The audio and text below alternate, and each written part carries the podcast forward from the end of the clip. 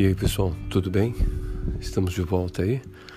Vamos continuar nossa saga nesse caminho é, muito importante aí para a gente trabalhar esse conceito fundamental, como eu havia falado, o conceito de espaço de enunciação.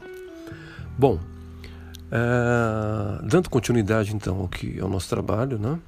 Este é o episódio 3 e vamos tentar trabalhar mais a questão da, da língua e do político relativamente à língua, né, no espaço de enunciação. Bom, é, é o seguinte, como eu havia comentado no nosso último episódio, uh, o espaço de enunciação é, é um espaço simbólico da, das relações entre línguas e falantes. Né? Fundamentalmente é isso. Um outro aspecto fundamental dessa relação entre línguas e falantes, próprias desse espaço, né, é que as línguas, né, elas, estão constitutivamente ligadas a um processo de identificação social dos grupos humanos. Né?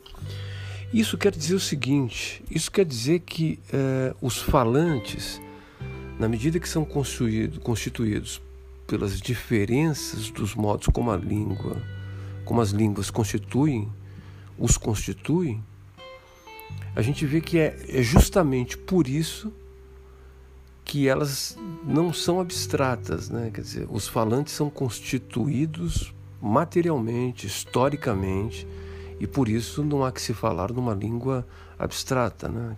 Mas em língua concreta é, porque as pessoas falam uma língua de um certo modo. Quer dizer, é o fato das pessoas falarem a língua de um certo modo que esse modo delas falarem é modo porque é um modo como eles são constituídos, né? enquanto falantes. Lembre-se que eu disse no, último, no, no último episódio Uh, não é o fato de eu, enquanto sujeito, falar uma língua que me faz falante. É lógico, nós falamos uma língua e somos falantes. Dentro da perspectiva que estamos trabalhando aqui, não é isso que interessa.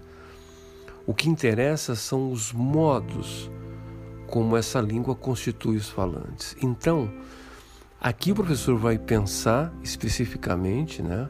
Nesses processos de identificação social dos grupos humanos para pensar o seguinte, que há uma distribuição das línguas para seus falantes e essa distribuição se dá de forma evidente e tácita. Quer dizer, de um modo geral é isso. Porque aí você vai constituir o quê? É uma língua materna, língua franca, língua nacional e língua oficial. Ah, o que seria então a língua materna? É a língua identificada aos nascidos daquele grupo social, de um mesmo grupo social, né? como a língua primeira do falante. Né? É... Depois, a língua franca, que seria a língua praticada por grupos de falantes de línguas maternas diferentes. São grupos diferentes que falam uma língua não é isso? É, enquanto falantes dessa língua para o intercurso comum, como diz o professor Eduardo. Né? O que há em comum entre esses grupos é a língua. Ah, há também a, a noção, nesse, nesse processo de identificação, da língua nacional, dizer, a língua do povo, a língua enquanto patrimônio do povo, a língua que dá ao falante uma relação de pertencimento a esse povo. Né? Esse é um outro conceito interessante.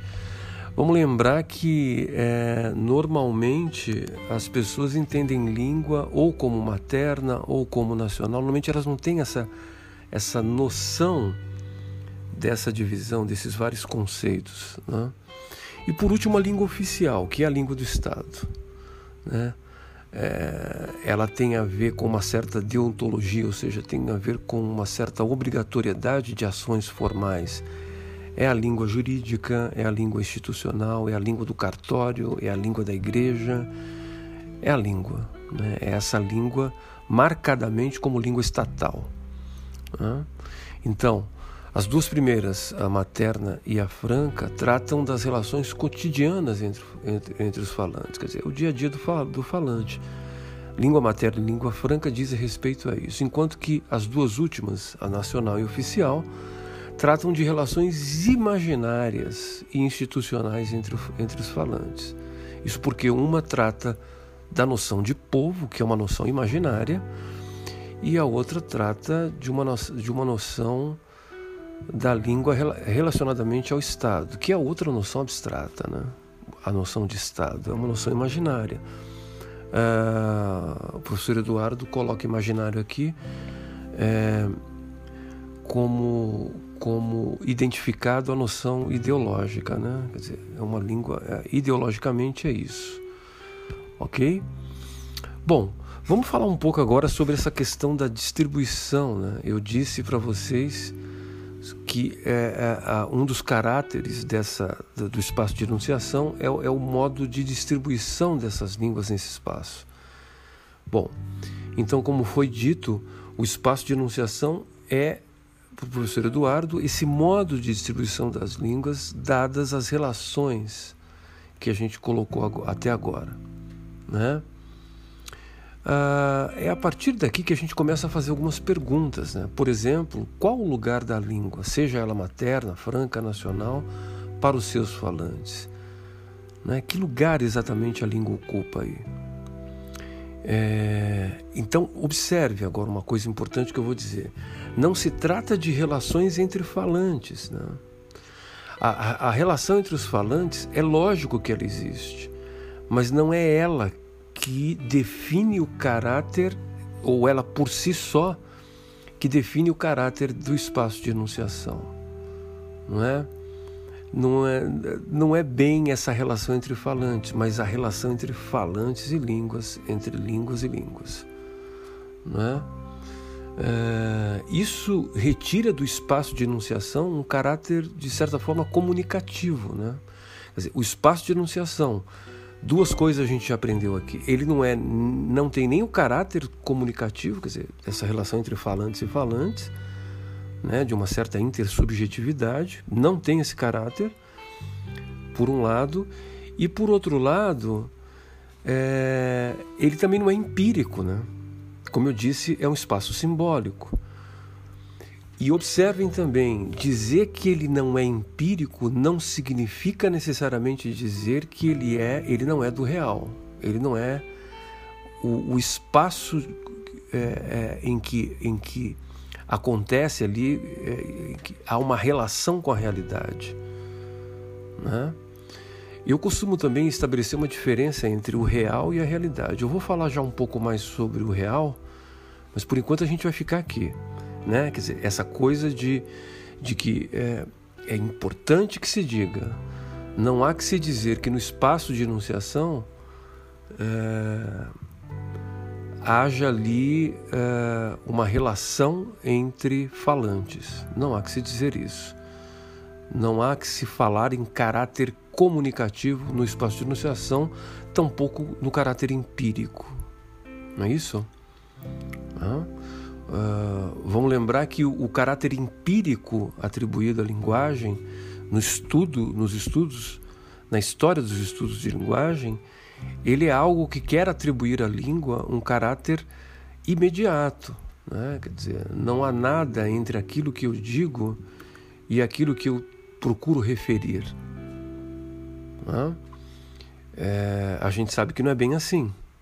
Né? A gente sabe que não é bem assim. Quer dizer, a gente sabe naquelas, né? A gente, é, pelo menos nesse, nesse lugar aqui, nesses domínios, a gente sabe que não é. Não é exatamente assim. Né? Então, o que é esse modo de distribuição, como eu falei? Esse modo de distribuição ele é marcado eminentemente por uma desigualdade politicamente construída. Né? É, então, eu, eu, eu costumo é, dizer aqui, parar um pouco para pensar o seguinte: quando eu digo que não há essa. É, é, que, desculpe, que o, o, modo de distribuição é marcado por uma desigualdade construída, é, em outros termos, a gente está dizendo o seguinte: o espaço de enunciação não é uma instância linearmente concebida, ou seja, não é a instância linear da temporalidade, de uma cronologia das relações entre língua e falantes. Então veja, o espaço de enunciação ele não corresponde a uma cronologia linear do tempo, né? Uma crono... é, é estranho falar assim, mas não, ele, não, ele não diz respeito a fatos que se sucedem no tempo. Isso é muitíssimo importante que se diga. O espaço de enunciação não é isso. Ele não é dado como uma instância que marca linearmente o tempo. Quer dizer, não dá para olhar para o espaço de enunciação e imaginar uma linha do tempo. Quer dizer, esse tempo da enunciação, ou o tempo do espaço da enunciação, que marca a relação entre língua e falante e falantes, não é esse. E como eu disse antes, além disso, não é uma instância marcada pelo empirismo comunicacional de falante para falante, mas é um espaço de distribuição politicamente desigual e necessário. Eu vou falar um pouco mais sobre isso daqui a pouco. Tudo bem até aqui, pessoal? Então dá uma respirada aí.